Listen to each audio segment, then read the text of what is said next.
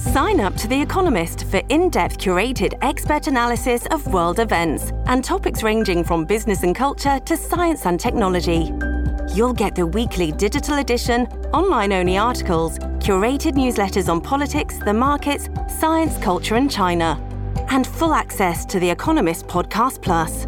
The Economist is independent journalism for independent thinking. Go to economist.com and get your first month free.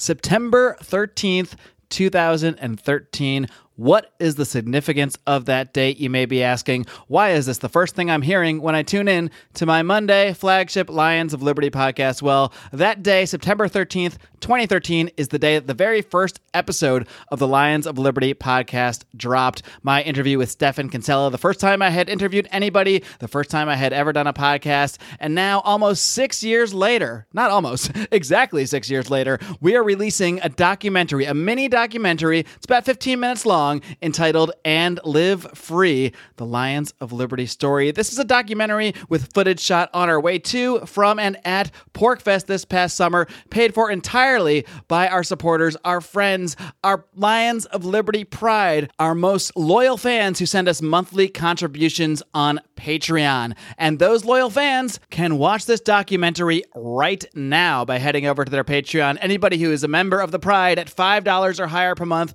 can see that right now. But for the rest of you, it will be releasing on September 13th, 2019, the sixth year anniversary of the Lions of Liberty podcast. There is a free trailer that anybody can watch right now. I will post that over at today's show notes, which you can find over at lionsofliberty.com slash 415.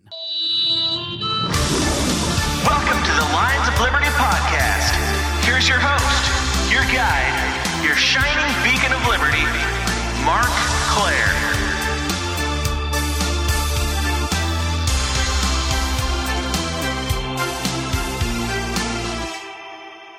All right, my guest today is the co host of the Part of the Problem podcast with our friend Dave Smith. He also hosts his own show called Run Your Mouth. I'm very pleased to welcome, for the very first time, the king of the cocks himself. He is Robbie the Fire Bernstein. Robbie, are you ready to roar? Hell yeah, man. Um, I'm ready to party, get my roar on, lions, and all that shit. Let's do it, baby. I love it. I'm hearing all the keywords party, lions, roar. it sounds like you're prepared. I'm, I'm ready to do it, man. Sweet, dude. Well, uh, you know, Robbie, it is your first time here, and I, I, I feel like you kind of brought the fire because uh, my soul is currently sweating out of my body here in the Lions of Liberty studios in uh, 80 degree Los Angeles. Now, 80 degrees might not sound like a lot, but uh, when you're trapped inside a small room inside your house with no ventilation or air conditioning, it's a little hot. So I think you brought the fire directly to to me. Uh, but we can talk about more more about how hot and gross I, I feel right now a little bit later on. Can we get a Can we get a sweat report as the thing's going? You know, Yeah, like absolutely. Armpits back. I want I want the whole status as we Okay. go. I'll try to give uh, you know updates maybe every every ten minutes. If you start to get curious and you need an update, feel free to let me know. All right. I'm I'm I'm gonna ask questions. All right. So before, well, I'll, I'll give you the first status. Right now, I simply have a small uh, layer of film on my forehead. Hasn't gone much further than that, but it's very early. So we'll see. All right. Well, when it gets to your ass crack, let me know. All right. Well, in the meantime, why don't you start off just telling us a little bit more about yourself? You know, where you grew up, how you got into comedy and politics, and how you eventually found yourself sitting across from uh, our good friend Dave Smith on Part of the Problem.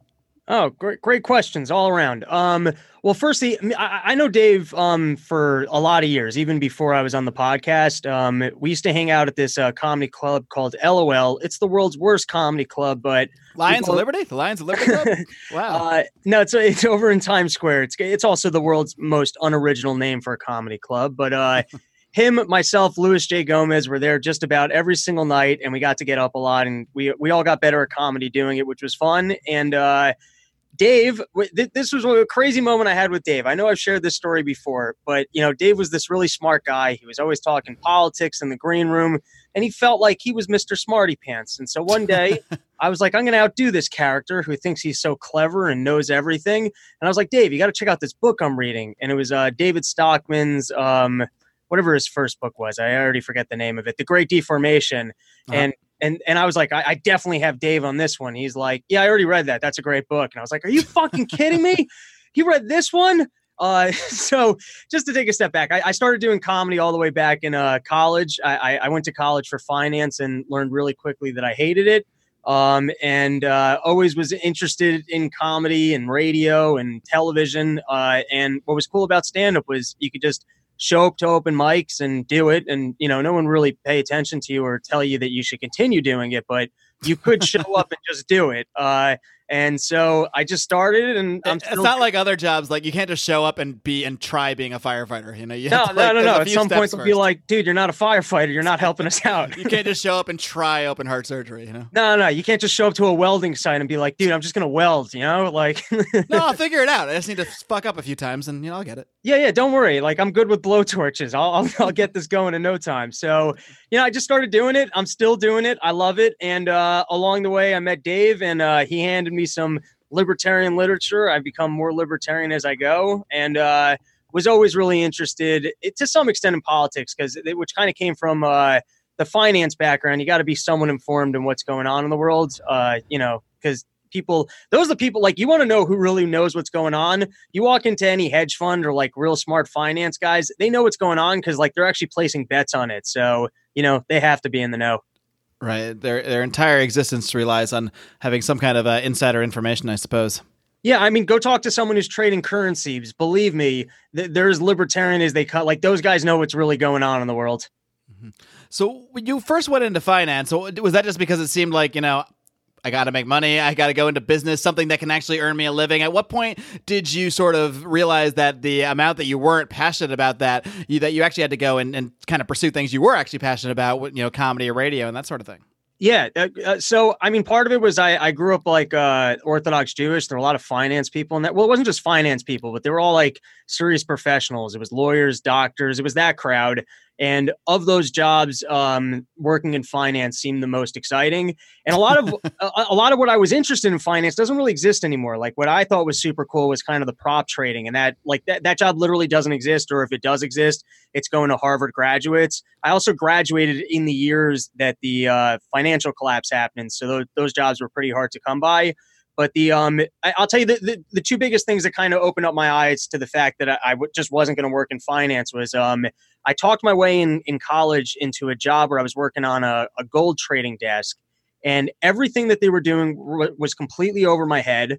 Uh, but it wasn't just that. They gave me like a book. It was uh, I don't know if you're a finance guy, but there's this one guy who wrote like the, the best book on options. It was like the the Black Scholes model, whatever the fuck it was and they gave it to me to read and you know i'm coming in every day and i'm interacting with these career professionals been working in this career for over 25 years and i didn't read a single page of that book. I never came in and really wanted to ask them questions about what they were doing because i was doing open mic at night and i just realized okay this really isn't what i'm passionate about and like i, I kind of feel that way. If you don't love something and you're not going to be all in about it you're never really going to be successful because you're not going to really care to do it uh, so that kind of opened up my eyes to the fact that I wasn't really. The other thing is I, am a huge spaz, which I, I, didn't know at the time. Like I'm really a spaz, and I'm telling you, if I worked on a trading desk, I would have cost companies millions of dollars just on dumb errors. Like I can't, you know, I work in sales, and like sometimes like like I, you know, we catch my dumb errors on contracts. Like can I tell you a funny story? Just dumb errors. Yeah, absolutely. I love dumb error stories. I once went to my boss. I, I couldn't have been prouder. I was like, look, it's the biggest contract we got yet. I got a signed contract for whatever the amount of money was. And he just takes one look and he goes, dude, you know, you spelt your name wrong. so I'm very fortunate to uh, I want to know which part yeah. of your name you spelled wrong.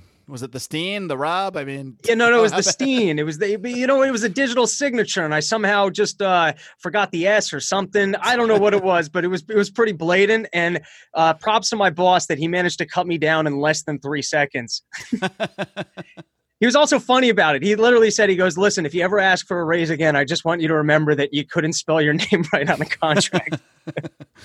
so that conversation is not going to take very long. The answer is yeah. no. I also cool. did really poorly towards the end of college. Like I failed a lot of classes, so I just realized, like, dude, I'm not getting a job anywhere. So you know, those were all the things that got me out of finance and into comedy. I was the opposite in college. I failed really poorly in the beginning because I I found high school so easy, but I didn't party that much in high school, and I and as soon as I got to college, I did, and then I realized, oh, you have actually have to do like some amount of work to not you know, not just bomb all these classes. So I went in the opposite direction. I got oh, slightly better you. as I went along. Dude, I partied I partied all high school. I was I was a party animal. And then uh college towards the end, I, I like I I totally stopped. There was no party. It was just all nervous. Holy shit, I can't pass these classes. Um and it was largely, you know what it was? I, I just finance was the wrong major for me. I don't know if you're this way. Like you give me like history, like information spit back, I can do that all day, or like Sure. political science, all like legal law, like all that stuff all day. I'll get A's on there. Like I never showed up to school, and I was a straight A student. But then what happened? The classes that killed me was the later finance stuff. It was like statistics, um, and uh, um, one of the higher math classes. I forgot. I can't even remember what it was. Trig Um, or one of those things. no, whatever the uh, calculus. It was just calculus, Yeah. simple calculus. I found if you didn't show up to class, like the information you were tested on wouldn't be in the textbook, kind of thing. So I didn't know how to like self teach myself that, and I just, I, it was like Groundhog Day. I failed calculus, I think, four times, and I finally told the guy like, "Hey, man, this is the last class I need to graduate. I'm never going to pass it. Do you mind?" Just help us out here? Get me out of here. exactly. And that, that's when you realize that, that sales is the right career for you when you can convince professors to just pass you because you know you just kind of need the favor. You know, I think that, and that that's the real skill. I think a lot of the, the things we learn in college aren't necessarily the exact things that we learn in the textbook. It's kind of a lot of like how to maneuver these systems, how to network, how to uh, you know sort of become a, uh, the kind of person that can handle the sort of things are thrown at you. Not necessarily you know at least at least life skill wise. Maybe in the class you need to lear- learn the stuff, Yeah, but I- I, the, the stuff I take from college is more you know more the life lessons and the people I met. That I agree with that 100%. And I didn't do a good job of that. With the part of it is the just not getting frustrated, showing up every day and just getting it done, um, which is also part of the negative college. That's kind of the indoctrination that I think they want to impose on us is obedience and uh, also, you know, the willingness to learn information that, firstly, can be largely irrelevant to your life or just wrong, but it, it's important for them that you just show up and take it in and memorize it and spit it back. Um, but then, if you really do want to work a corporate job, those are all important skills. And learning how to not get frustrated and just keep showing up and doing it is definitely, you know, it's definitely a good skill. I didn't have it, but you know, if kudos to the people that do. Very much so. And, uh, you know, I, I think one thing that's sort of interesting about college, um, um, I totally just had a, you know, when you have a thought and then you start to say it, and by the time you get five words in, it's the thought is completely gone. Oh, dude, that's every time I open up my mouth. I or sometimes in the middle, I'm like, "Are you still talking? Do you have a point here? Come on, wrap this up. Give the other guy a chance." I, I think that's one of the skills of podcasting that I've learned too. Is is, you know, especially because sometimes we'll do like a live type show where I, I can't necessarily just have a complete stop. I'll just be like, all right, I'm going to keep talking and keep saying words until I actually think I've come up with a question about this thing that I'm about to talk about. And okay, what's your thoughts on that, Robs? Yeah, I'll tell you. It, it, here's a good sales skill. Um, at the end of like sentences that make no sense, you can just throw in like, "So does that make sense?" You just put it on the other person, or like, here's another funny fun thing. that- And then they might think it's their fault for if they don't think it made sense, and then they they start to get in their own head. Like, wait a minute. Oh yeah, it works so well. Or another one is before you say something complicated. You, this is a great one. You go, all right. So just to keep things simple, and then you say the most complicated thing you're going to say. And they're like, wait, why didn't I think that was simple? I must be really dumb. exactly. It's great skills. I recommend both of them to anyone listening. All right. Well, what I, what I meant to get into was how, how you were t- talking earlier about how you know you were you're doing this finance stuff and your, your passion just wasn't in it, um, but you you did have passion for something you weren't even getting paid for when you were going out and, and doing open mic night. And clearly, I think you probably saw a dichotomy there where you're you're supposed to keep up showing up at work and doing this one thing, uh, but meanwhile, there's this other thing you do after work that you're so much more passionate about. So, at what point do you sort of make that decision to just actually completely change careers? Because I think a lot of people get stuck in a situation, especially uh, you know people that maybe dedicate like four years of college or even more, people that might dedicate uh, graduate school or that sort of thing to a specialized skill, and oftentimes they get to that job and they might not be passionate about it, they might not love it, uh, but they just continue to do it and do it and do it because it's what they've invested all this time in. But it's you know really, if you think about it, it's a sunken cost. That that time is already spent. It's gone. You can never get it back. So it makes sense to just always pursue whatever you're passionate about. But that seems to be really difficult for a lot of people to do to sort of make that you know kind of break that connection between what the time they spent in the past and you know what they're doing presently. So how are you able to make that shift and say, all right, I'm not happy on this course that I set for myself. I have to go and even even though this other thing, you know, diving into the stand-up comedy world, that's going to be challenging. Uh, some people might say I'm really stupid for doing this, but you did it anyway. So what made you make that shift? Great question. And firstly, is I was very lucky in college that I worked a handful of um, internships every year. And every time I worked a new internship, I just discovered a new career path that wasn't for me. So I felt very fortunate in college to work, you know, a bunch of various different jobs and just realize, hey, I hate all these. So I better figure out something else that better suits my skill set. Um, what what I'm very fortunate with is I, you know, I just learned really early on that I guess typical workforce jobs aren't for me. Uh, and when you're young and single, you know, you got more agility to kind of make these investments. Um, and to this day, I'm still extremely single. And uh, what's nice about that is you can just walk into a job any day of the week, tell them to go fuck themselves and move on with your life. There's not a ton of, you know, I, am not, I, I, I, don't have a mortgage. I, I, don't have car payments. I don't really have anything that, you know, those, there are real life factors that kind of keep people into shitty, you know, shitty positions, shitty careers or whatever. Uh, my recommendation for people, and I'm living this model. You know, I still work a full time day job that isn't my favorite thing, uh, but I'm heavily invested in. You know, I do my own podcast. I do Dave's podcast. I do stand up every night of the week. Um, those activities don't really pay me very well. At some point, I hope to make the majority of my income from those. Uh, what I would recommend to people, especially like if you're making good money because you you know you've worked hard and you've gotten yourself a good career job, kudos to you. You've done something that I couldn't do. Um, and it means you probably have a lot of really valuable skills.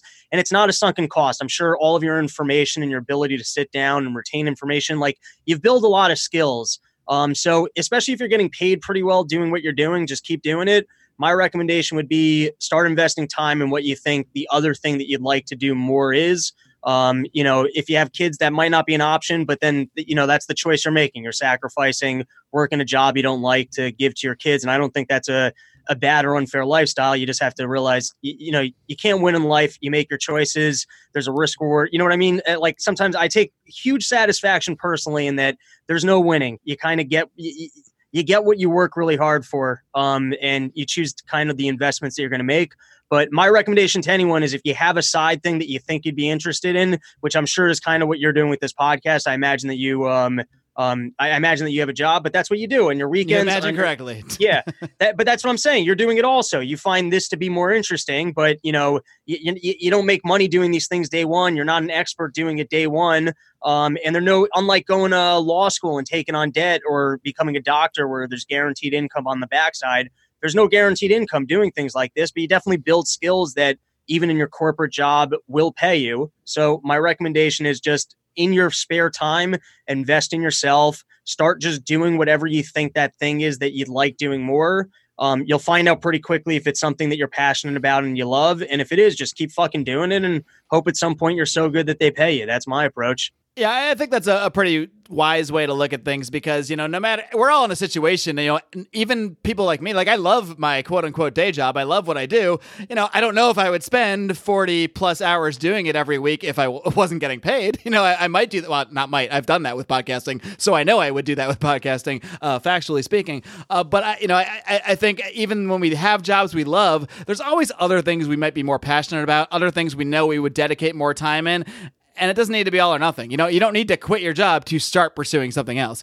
You don't need to com- completely flip everything on a dime. You can still do the responsible thing and live in the real world where you need to get some income. And obviously, like you said, it's some it, it depends on your situation. You know, if you're a single guy like you and me, you have more flexibility. Uh, if you have a wife and kids to rely on or that rely on you, well, that's a little different. Or you might just need to have a little sit down conversation with the kids about how daddy can't take care of them for a while because hey, daddy wants to podcast. Yeah. God damn it, daddy's walking out because uh, he thinks podcasting is a good idea. The, the other suggestion I have for people, and I know not everyone's brains works these works this way, but um, I, am kind of analytical and I can really kind of see things as component parts. And uh, sometimes if you have a job that you're pretty skilled at and you don't like, you can probably start looking at it and realize, well, here's my list of daily activities, and I really enjoy when I have to do this kind of work, and I hate when I have to do that other kind of work. Um, and I think if you can start recognizing that, you can start figuring out how do I do a better job of delegating tasks or um, you know, explaining to my company that I add more value when I'm focused on this one thing that I actually enjoy doing. And uh, if you work in that way, I think over the course of like three or four years, you can figure out how to, you know, reinvent your job so that you can do actually more of the things that you enjoy doing. Um, I, I guess the, the example for that would be like, for instance, I work in sales. There's a lot of back end work that needs to be done, drawing up contracts, prospecting, keeping things organized. I hate all that shit. It's not for Yeah, me. That sounds like the awful part to me. The actual talking to Yeah. people sounds like the fun part. Yeah, exactly. So what I try and do is hire other people who can do the the back end work, and I try and specialize on the being on the phone part. And um, you know, other people are. It's a skill. Other people are terrible on the phone. They don't know how to close. They don't like you know what I mean. That is a paid skill. And so what I try and figure out with my day job is how can I spend as much time on the phone as possible because then I'm making everybody money, and then I don't have to do the bullshit that I hate. So. That's that's the other way, you know, and you can do that. Like if you're if you're a lawyer, there's some people that love researching. There's some people that love being in court. So you got to figure out how, like, how do you set up your practice so that you can be doing the part that you love and getting paid for it? You know what I mean? Yeah, absolutely.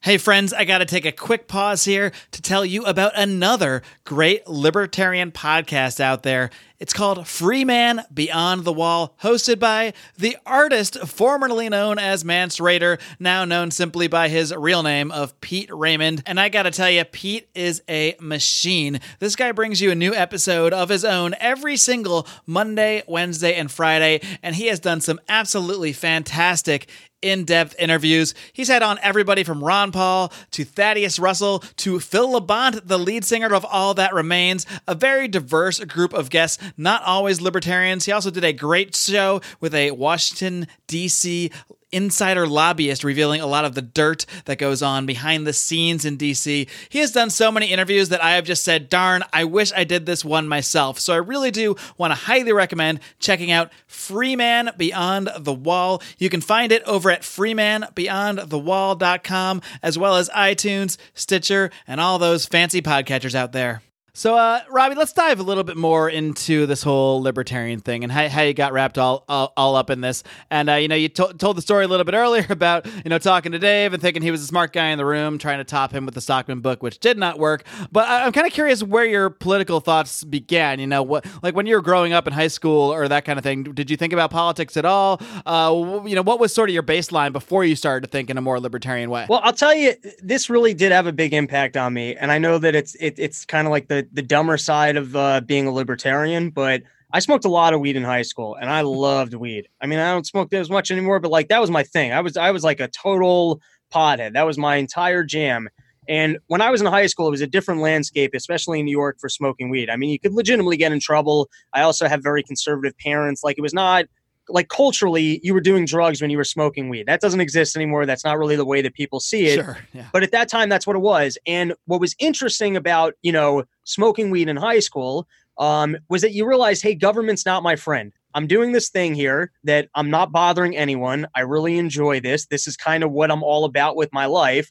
And government is telling me that I'm a criminal and then I can go to jail for this. And then when you start thinking about the concept of going to jail for drug usage, I mean, it's comical. It's the government basically saying, hey, you can ruin your life by doing this. So we're going to put you in jail to make your life better.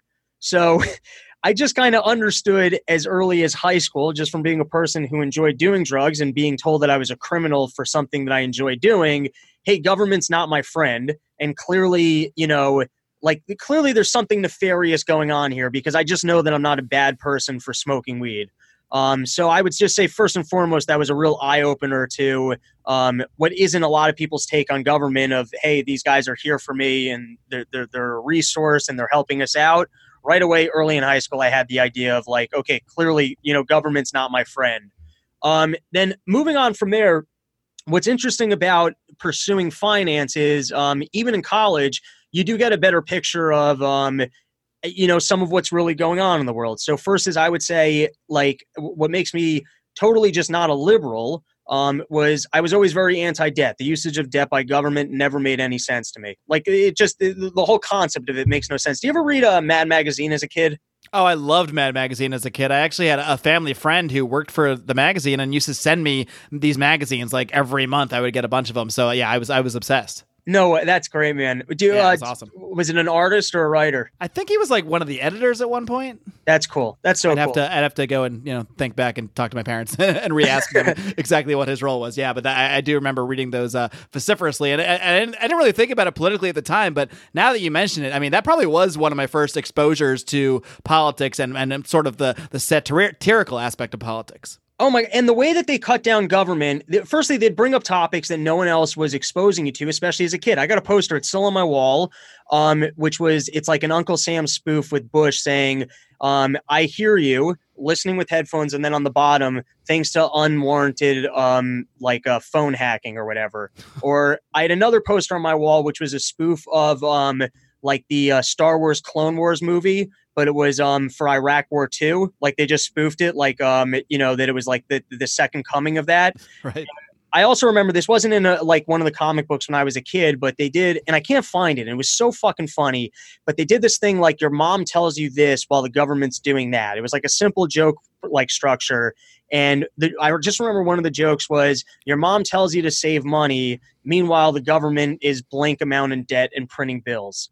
So like firstly just exposure to mad magazine definitely kind of cut into government a little bit They were basically political meme culture before we had memes and before we had the way to distribute, you know, memes in that fashion. oh absolutely by the way i think memes is part of what killed mad magazine because mad magazine comes out monthly and so much of what their humor was they used to literally one of like their um their feature things was they would snapchat things from movies and then add dialogue to it with like fake dialogue which is straight Right. up memes and i think i think that's one of the biggest problems is so much of what they what they were doing is now just on instagram and twitter um, Everyone's done it by the time they go to press. I mean, it's it's already been all around the internet a thousand times. Yeah, exactly. Just coming out once a month is too slow.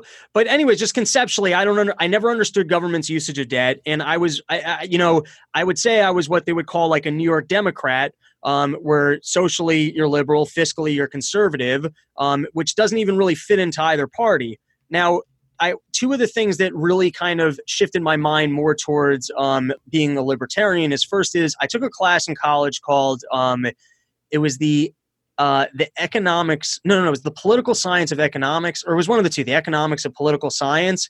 And what it was about was like hey listen we have some really good ideas for how um, government should run and economists come up with really good ideas for how we can you know benefit the economy why is it that politicians don't actually put these things into action that was basically what the what the course was about and one of the books that we uh, that we quasi read um, was this book. It was called The Logic of Political Survival. It's by this guy. I'm gonna fuck up his name. It's like Bruce Buno de Mesquite or Mosquito. I don't know. He's got a weird last name. I don't know his real name, but it sounds like you probably messed it up one way or the other. oh, I totally messed it up. You know, but he's like uh he's a political science guy at NYU. He's really interesting, wrote some great books. Um and basically the theory of that book is that, you know, human behavior is very pr- highly predictable with game theory um, based off of the incentives. And the basic premise of that book is that power is a commodity and politicians are in the business of distributing goods to a base um, and it's th- their entire job is to get elected. And so what we can predict is that the basically the bigger the base is that they have to distribute goods to, at least the more of a democratic. Like in other words, if you got like uh, a system like uh, where um, you know it, it, it's a dictatorship, and the dictatorship basically has to distribute goods to seven or eight people, the general and this guy and the, that guy, in order to stay in power. Um, then you end up with you know a highly corruptive society where not that much you know gets back to you know the individuals. Um, whereas, like, it, by the way, I think the technical term was the selectorate, and I don't know if I'm explaining this well, but like, if you take the U.S., which is a democracy, so at least like we have a very large selectorate that you have to give out free goods to, which is why you end up with things like healthcare. At least some of it's coming back to people. Um, but at the end of the day, politicians are not, you know, they're not trying to get elected so that they can help us out. They're in the business of power and um, they're gonna like you know that's all they want is power and it's all about kind of the political structure in which at least they have to do something for the people in order to be in power and that's kind of predictable but that just exposed me like really early on to the idea of hey th- these politicians they're in the business of themselves and they're in the business of power um, so coming out of college you know i kind of had the perspective of uh, government's not our friend they're not helping us out and then uh, one of the big things was I never heard of the term libertarian until I became uh, came across the comedy of Doug Stanhope. Oh Uh, yeah, yeah. And I, I mean, that guy's got some incredible bits exploring the concept of liberty, which are hilarious. And I literally had never heard the word libertarian until you know until his comedy. Uh, and then once I was exposed to the idea of being a libertarian, I, I just always kind of told people I don't like really being in groups. I know this, this, this kind of bothers people, and, and like you know, it's that. Uh, it's kind of like almost that bisexual thing of hey, I don't they're like don't label me here. Uh, but ever since then, I always kind of just use the term I lean libertarian, and that that and I still kind of feel that way. And then that way you don't need to fully commit to someone who's who might be like libertarian. You're like, well, I just said I lean, and I don't, I don't know. I, yeah, I don't know, I don't know exactly. I, am I'm doing, I'm doing my own thing here. I'm not, I'm not on any teams. You know, I, I, I am I'm available for hire. I'm farming myself out here. I, I belong to no political affiliations. I'm, uh, I'm on Team Me, and lucky for me, I've been embraced by the Mises Caucus. I'm the king of the caucus. I like being in charge. I get to make the decisions. That works out well for me.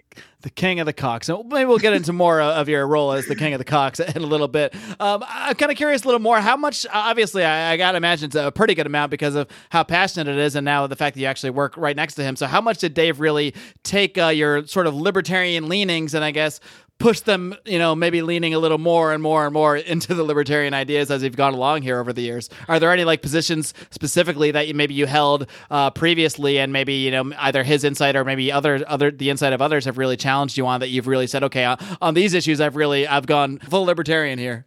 Yeah, yeah. One of the biggest ones, like years ago, uh, Dave recommended to me, um, you know, Murray Rothbard's writings, and uh, the first book he recommended to me was uh, what's the really small one? The uh man eh, what, what, what what's like the small one that people love? The one that it's got it's almost like a pamphlet. You can read it you know two episodes of diarrhea. You can get through that one.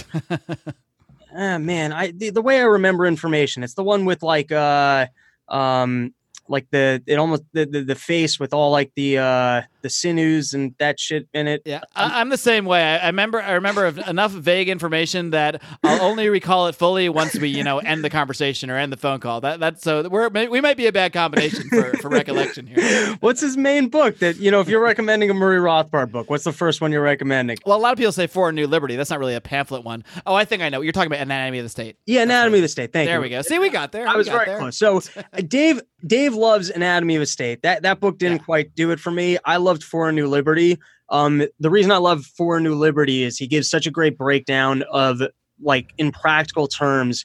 Here's how we could do things better without the state, and um, I found those arguments to be like on some of the things I wouldn't like. You know, I wouldn't have conceived. Hey, we don't need schools um, or that's absurd to say we don't need schools. But then in his breakdown, I was like, oh yeah, that that's a better way of going about this. Um, so for a New Liberty, d- definitely, you know, really changed my mind about how much government do we really need. Uh, and then being around Dave, I mean, I've been exposed to so much. I, I mean, so many big ideas that I, you know, I still haven't sat down to read. Um, and I, one of the biggest ones I would say he really changed my mind on is I, I would have said before being on his show when it came to foreign policy, I would have just said, this is beyond me. I don't really quite understand the dynamics between countries. And maybe it is kind of like a dog eat dog world where if we don't have a massive military and we're not kind of out there and kicking people around. The um, realist, the quote unquote realist perspective. Yeah, but I, I wouldn't, I wasn't committed to that. I, I would, I was standoffish where I would just be like, listen, I'm not going to comment on foreign policy because I don't quite understand the dynamics of it. And maybe there's a possibility that um, in a vacuum. If we didn't have a massive military, China would be over here. I don't really understand it. Uh, but you know, in spending more time on the show and hearing Scott Horton, and then also um, a, a, sales book that I read really shifted my my view on that. Um, the sales book, I can't even remember the name of the book, but there, part of what they were saying in the book was basically if you view the world as a dog eat dog world, um, you, you kind of manifest it. And so, like the joke I've said in terms in regards to foreign policy is imagine like I'm trying to get some chick to marry me and I go on a first date. And like th- th- like I really know like this is the one. We're gonna get married and I show up on the first date and I bring my divorce lawyer like, is, is that going to win her over? So it's like this idea of, hey, we're trying to be cooperative and we're trying to trade with other countries. And that's why we're building the largest military in the world and we're kicking them around and we're in their countries. And that's how we're creating a framework for being cooperative is just bullshit. You know what I mean? So that's definitely yeah, it's like something. You show, you show up to a business meeting with like six of your armed buddies holding Uzis and you're like, all right. And it's, and it's just your other buddy. You're like, okay, uh, so I guess we're ready to chat here. yeah. even footing, right? and they're all pointing the guns right at his head. You're like, all right, okay yeah, ready I'm, negotiate. I'm just here uh, to be cooperative and make sure that we can trade and get along, and uh, that's why that money you lend me is going to go for that guy's bigger gun. You know what? I, like it's just it's right. ridiculous. yeah, that's a good point. Um, you know, I, am curious. Are there any, uh, you know, because you, you, still claim you just lean, you're just a leaner. So since you're just leaner, are there any issues that you're like, okay, on this one, I, I, I, what not necessarily that you might oppose the libertarian position, but you might just have some questions, or you know, you just you can't get fully there for whatever reason. You have significant just uh, thoughts about how it might actually work in the real world. What what kind of is the most difficult, I guess, libertarian position for you to fully reconcile? Well, okay, I'm gonna I'm gonna I'm gonna uh, change your your question a little bit. And yeah, go ahead. Whatever. To, um, what is it about the totally anarcho-libertarian opinion that you don't want to say, "Hey, I'm like uh, I'm I'm an anarchist"? Can we can we go with that question? I like guests that completely take my questions and change them. I'm a fan, so go for it. Okay, was was that not what you were at? I feel like that's. Oh what... no, no, I think no, I'm joking with you. I think that's oh, awesome. Okay, go go, right. go for it. so I, I I do kind of, and I've had this conversation with Dave. I have a slightly different approach to, um, I, I, I guess, to what brought me to liberty um, than than a lot of the anarchists. Um, and that is, I, I, feel like you guys have this really strong, um, strong love for the morality of, um, you know, the uh, liberty of the individual, and a strong opposition um, to the to the concept of that something can be done for the greater good. Thus far, would you say that that's fair? Well, I, I wouldn't say that you can't, that individuals and groups can't come together to, to do things for the greater good. I wouldn't necessarily say that. Uh, I, I just think the the way you organize for that greater good is important. The you know the okay, the, so the means you use is, is important. It can't just be through violence and, and it doesn't matter. You know, just like showing up to the meeting with your six so friends with. Let me let me let me make a change that I, I guess you guys would be strongly opposed to ever introducing force um for the greater good. That that that conceptually um, becomes a moral issue for you. Sure. Yeah. Not you know non-defensive force. Sure. Okay. So when I was reading, like, and this is kind of the difference between me and Dave a little bit. For New Liberty was very convincing to me for liberty, and that it, it kind of was a very, you know, it, it, was a breakdown of, hey, here's how we can do this better than government. Um, when I read the other book, I, it, like the I, I listen, I, I, can't necessarily argue for you, um, and we can come up with some conceptual examples. Um, I'm not saying that I'm right. I can just tell you that the idea that we should never initiate force for the greater good, it doesn't get me excited. I don't read that. right. Like I'm just saying emotion. Like it doesn't. It, like sometimes I read something and it gets me really excited. I'm like, oh, that's 100 percent right. I can get behind that. Sure. Um, I, I, wouldn't make decisions ar- around that. And I think the one example I came up with with Dave once when we were kind of um, debating this was I said, let's say you got a heroin addict and the guy is totally addicted to heroin and you had a magic pill that if you shoved it down his throat he would never like his heroin addiction would just be cured. So in that case can i not force it down his throat because i'm initiating force against a person? I know that he's going to benefit from the outcome but you know you guys are saying hey you can never initiate force. And i understand that that's not a real world example well, um, it could be. I mean, because something close to that. I mean, I, I think, I, I, I, struggle with this a little bit sometimes because I think there are examples in the real world kind of similar to what you're saying, where it might technically be a vi- violation of force, and you could say it's a violation of the NAP, where it's still sort of the right thing to do. Like, for example, if you have a friend who's just completely smashed, completely drunk, and they're about to go take, you know, take their keys and go drive, and you know that there's a good chance they're going to hurt themselves or somebody. Like, I might just steal their keys. I, I might take their keys and hide them or do something with them. And you could say I, I initiated force. I took the keys from them. I I've I've I've I've uh, initiated violence of some kind. I've I've at least committed theft or temporary kidnapping or something. I mean, you could definitely say that is a technical violation of the NAP uh, along those you know ANCAP libertarian lines. I might still say, but it was still the right thing to do. So I, I do think there on individual cases there are sort of I don't want to call them gray areas because I think anything you can sort of break down and figure out eventually what, what the right thing to do is. But yeah, I, I, I see what you're saying. The point the point being there are situations where you know you might look at a situation where you can apply a little force, and it's like right. okay, I kind of I feel like I did the right thing. So just conceptually, I'm more excited by hey, what will work better, and I honestly believe that you know a totally free market works better. Um, but I also think that like things things can look really incredible on paper um, and things can be unbelievable theories. Uh, but let me tell you from kind of working in business, sometimes you have ideas that like everyone agrees on and it seems like the right idea, and you go and you try it, and it just turns out to be wrong. Uh, so my feeling with the totally free model and the total anarcho model is that I wish that people would give you guys a piece of land that you could go try it out, and I might want to go live there myself. Uh, but I just think that like ideas on paper until they're actually applied, sometimes you have no idea why something won't work, but it just won't work. It's almost like in that scene in the Matrix when the guy's dis- like you know discussing the design of the Matrix, and he said, "Hey, we tried to make a world where everyone could be, and for some reason humans just rejected it." And I think that there is some sort of like, like in any business or really anywhere, if people buy into something and they want to work hard because they like the structure, you're going to have success. And I think that there are a lot of people who actually like, you know, a third party control of violence and they like the idea that hey everyone's forced to pay taxes and we all have to contribute to this thing. Some people you know uh, we've said it before governments like religion and some people um, even though there's a tremendous cost to it they feel like it's worthwhile. It's something that they want. Uh, what I would like is if we, you know, what I've said is I think as limited and as small as you can make government and as localized as you can make government, um, then you can start getting at least better representation. You can start proving the model of, hey, what does and doesn't work here and amongst proving the model like it's crazy to me that there's nowhere in the world that you can just like i don't even think you like if you were a billionaire you were the you know the the living koch brother i don't think there's an island that you can just go live on declare it koch country and live totally free and independent from a state. That's insane. That that makes no especially sense. Especially if you call it Coke country. I don't, I don't think Yeah. they're going to leave you alone. Well that's true too. Yeah yeah yeah. But you know what i mean? Like that's insane to me. So uh, like m- my feeling on it is that like people should be able to live into areas where they're opting into government and people should also be able to go experiment with the idea of having zero government and people should be like you know what i mean like i'm very Yeah. which which you can argue is basically um an anarchy perspective um, I, I'm just a little bit res- like I'm almost more anarchist. I'm like, hey, I don't want to force anarchy on people that want government. Um, but more than anything else, I just feel like it's on us to kind of prove the model.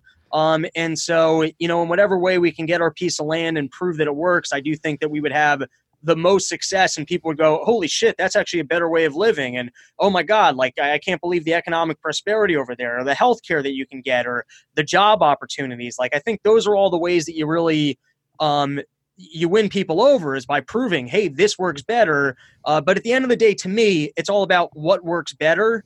Um, and so, just like philosophically, the idea of never imposing on people for the greater good, i i it's not that it's wrong. It's not that I can't debate morally that like that that that's not a better way that we should organize people. Uh, but at the end of the day, just the way I think in my head, I'm like, practically speaking, what's going to work.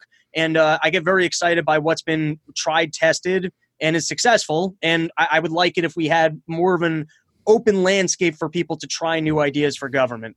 Yeah, and I think what you're describing is is in many ways one of the biggest challenges for libertarians, and, and that really people overall who anybody who's who challenges the overall systems that everybody accepts that are in our society, because people just feel comfortable. A lot of people just like the idea of hey, there's this government, they take money from me, and, and they take care of all the things I need to take care of. I don't need to. I don't want to. I don't want to go buy like hiring insurance companies to you know to, to worry about my property and uh, you know to protect me from things and to protect me from other governments. I just like how how things are now, and it really is a challenge for libertarians to present not only a different moral way of looking at things and to convince them that they, that people should think of things in a moral way, but that they, that they should take a system that many people are somewhat comfortable in, and they should look at it completely radically differently. A lot of people would just say, "Well, well why should I? I'm, I'm fine now. I'm, I'm fine how things are. I don't I don't want to have this weird anarchist system." So, but I, I think the way you're describing things of of giving people the ability to opt out or opt into some other non-governmental type of situation. I think that that really is anarchy in many ways because we're probably never going to convince everyone on the planet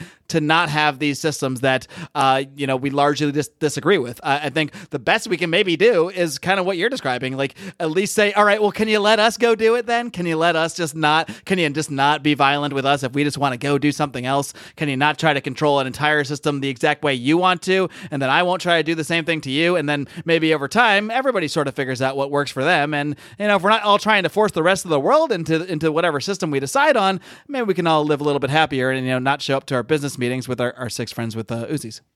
Yeah, and, and I do. I really think a big part of it is the human opt-in element. Um, that like it's like in any company, if you have motivated employees and they want to work hard, your chances of success are you know significantly higher than if everyone shows up and feels like, hey, I'm forced to work here. I fucking hate this place. I'm going to do as little as possible. Um, and I think that's almost uh, uh, like a lot of what's lost within our culture is that there's so much government's taken on so much where they said, "Hey, listen, we can handle this. You guys don't have to do it. We can handle it." And so we don't really, at least from what I see, I you know I grew up Orthodox Jewish. That was a very different landscape in terms of that they had very strong communities, and there was a lot of um, you know within the community people helping each other out. Now that I'm outside of a community, there, there's literally zero of that. Um, but like so much, like in other words, like you know, socialism works on a kibbutz. I think, but that's because people are all there voluntarily and they are opting into, hey, I like this, and they want to make it work if in a small group environment people want to make something work and they're going to work hard for it you're going to have a better outcome than like you know what i mean? Like if you force some people into libertyville and they're so convinced that it won't work that they just have a bad attitude about it and they don't want to show yeah. up you know what i mean? That's not yeah. going to work out for them either. And the the kibbutz they're not going around to every other neighborhood they can find saying all right come on join our kibbutz or we're going to murder you. Right not, exactly. So it, it, it, it like I, I love it. I just think it needs to exist under an opt-in model. Um, and I guess what I don't love, I, I, don't know. I, I think I kind of explained my, my my position.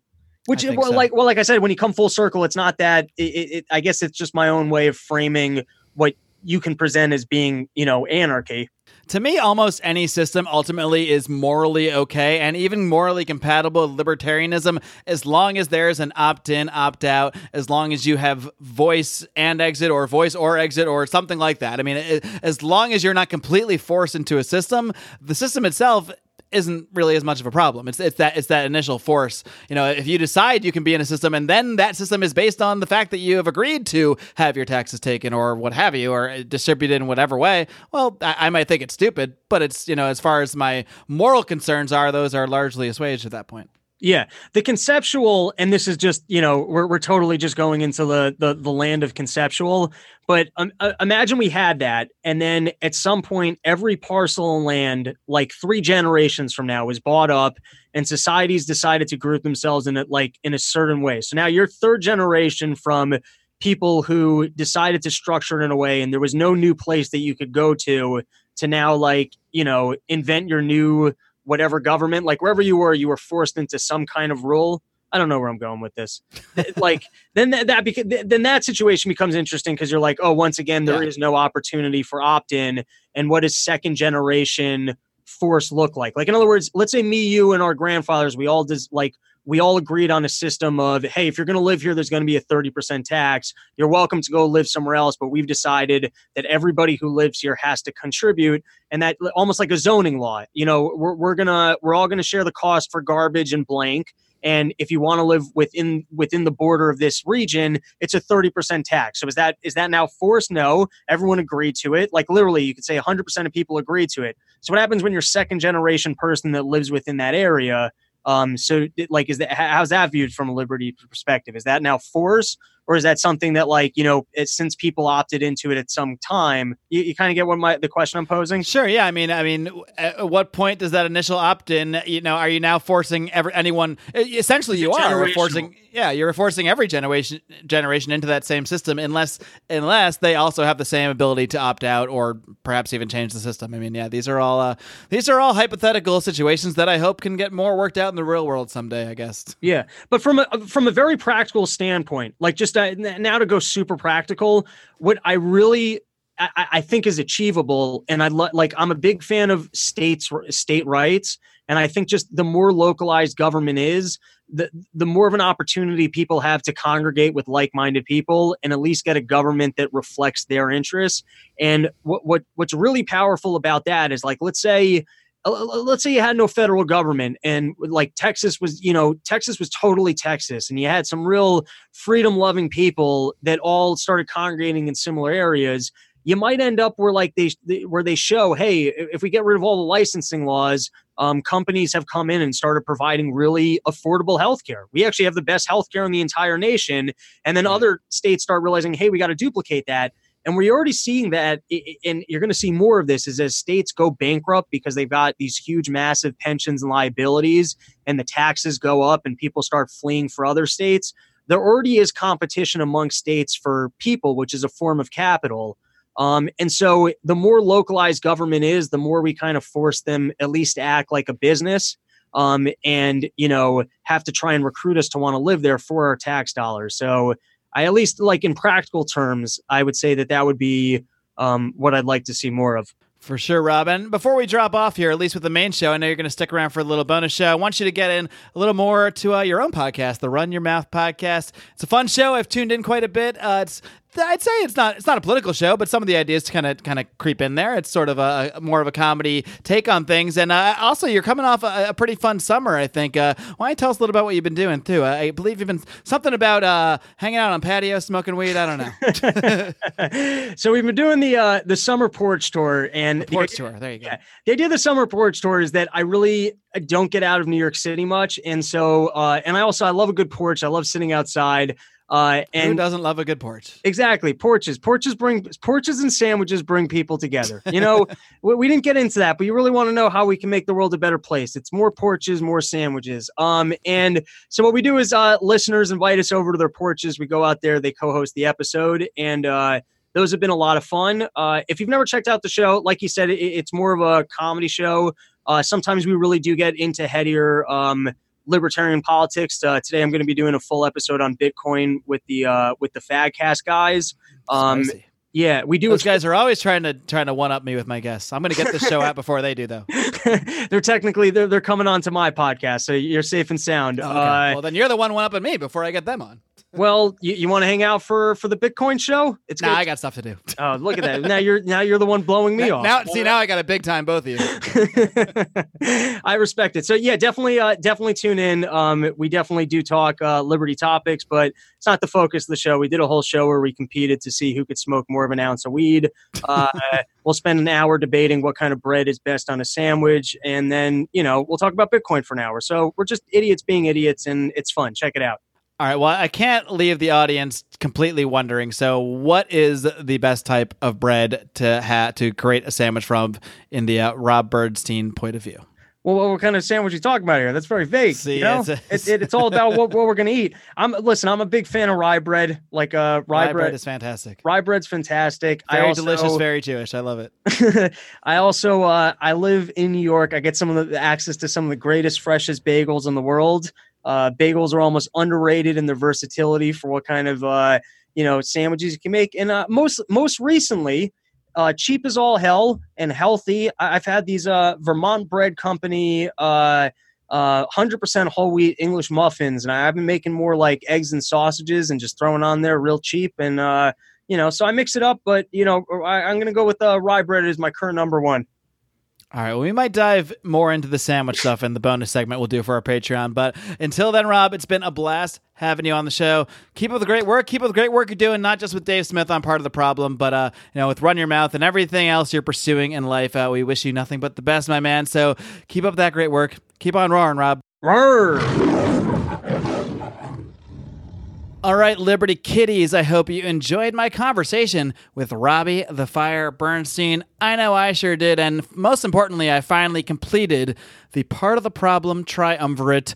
All of the part of the problem hosts have now been on this program. Of course, Dave has been on several times. Our good friend Mike Brancatelli, his former co host, has been on a few times. And now, finally, the fire has come to roar with us, and uh, the roaring did continue. We have an over 30 minute bonus segment for our Patreon subscribers. For as little as $5 a month, you get access to all of our bonus audio and video content. And Rob took questions from members of the Lions of Liberty Pride in that segment. Many, many ridiculous questions, and we had a really good time. So be sure to check out that bonus segment or go ahead to patreon.com slash Lions of Liberty. Join the Pride for as little as five bucks a month get access to that bonus segment and so much more amazing content, such as Conspiracy Corner. We're doing another one very, very soon. Degenerate Gamblers. They had an amazing episode on Friday, over an hour and a half of just so many hilarious stories, a little bit of gambling talk, but mostly hilarious stories uh, from our college days and otherwise. So I really do highly recommend checking out Degenerate Gamblers if you're in the Pride. If not,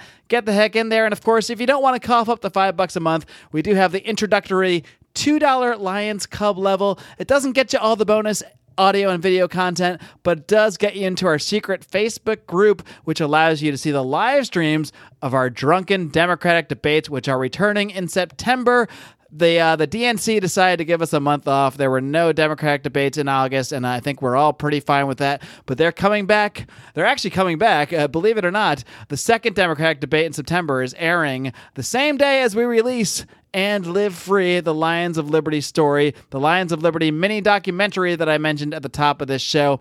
Uh, of course, you can also see that trailer. We post it on our Facebook, our Twitter, we'll have it on our Instagram, and of course, again at today's show notes. This is the 415th episode of the flagship Lions of Liberty podcast. That means you can find the show notes at lionsofliberty.com slash 415. I'll also post the trailer for And Live Free over there. And again, you can see the full 15 minute mini documentary detailing our uh, PorcFest adventure and our journey as podcasters by joining Patreon right now, or you can wait until September 13th. That'll be a big day. You got uh, a Democratic debate, you got a felony Friday, you got a live drunken recap with us, you got a documentary dropping September 13th, the sixth year anniversary of Lions of Liberty. Circle that one on your calendar, my friends. It's a Friday the 13th, too. I don't know if I should be worried about that or what. Is that a bad omen, a bad sign? I don't know. I'm just going to embrace it.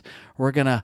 We're going to absorb all this energy and make something out of it. So circle that day for Liberty on your calendar for Liberty or Bad Omens, depending on what you believe. And of course, it's not just me doing this for the last six years. I brought on some fellow Lions of Liberty to help me grow this podcast. And that's why every Wednesday you can hear Brian McWilliams with his weekly shot of comedy, culture, and liberty on Electric Liberty Land. And of course, John Odermatt wraps things up with his amazing, hard hitting, and inspirational look at the broken criminal justice system on Felony Friday, which will have its own separate podcast feed very soon. It will still be on the Lions of Liberty feed, but John, as he's mentioned on his show couple times, is going to be starting a new separate feed to sort of uh, allow people to get into these stories, these very inspirational stories, learn more about the criminal justice system without necessarily being attached to the libertarian label, which can, you know, often prevent people from even getting into these ideas in the first place. So the hope is with a separate feed, we'll be able to attract people from different walks of life and to to find out about these stories of injustice. And of course, we'd love to funnel these people right back here to this podcast. Uh, you know, once they've dipped their feet in, once they've gotten things uh, a little wet in the Liberty water, so to speak. So uh, please do keep it, your eye out for that Felony Friday podcast feed uh, coming very, very shortly. And uh, we will have more and more to come. And uh, one thing that's going to come very soon, if all goes well, I always have to say that because you never know when, when a recording can go awry. But we are planning on bringing back next week the latest edition of the Liberty Draft. There will be two more rounds of drafting with all six of my Lions. Of course, my fellow co hosts, Brian and Odie, have their own Liberty Draft teams, as well as uh, Howie, JB, and Rico are regular contributors here. So please do tune in next week for the Liberty Draft. It's always fun. It's always a good time. It's always a riot. Maybe even Robbie the Fire Bernstein will work his way into one of these teams. You never know. But that will be returning next week if all goes according to plan. Uh, and until then, folks, I only have one more request of you. And that is, of course, to just live long and live free.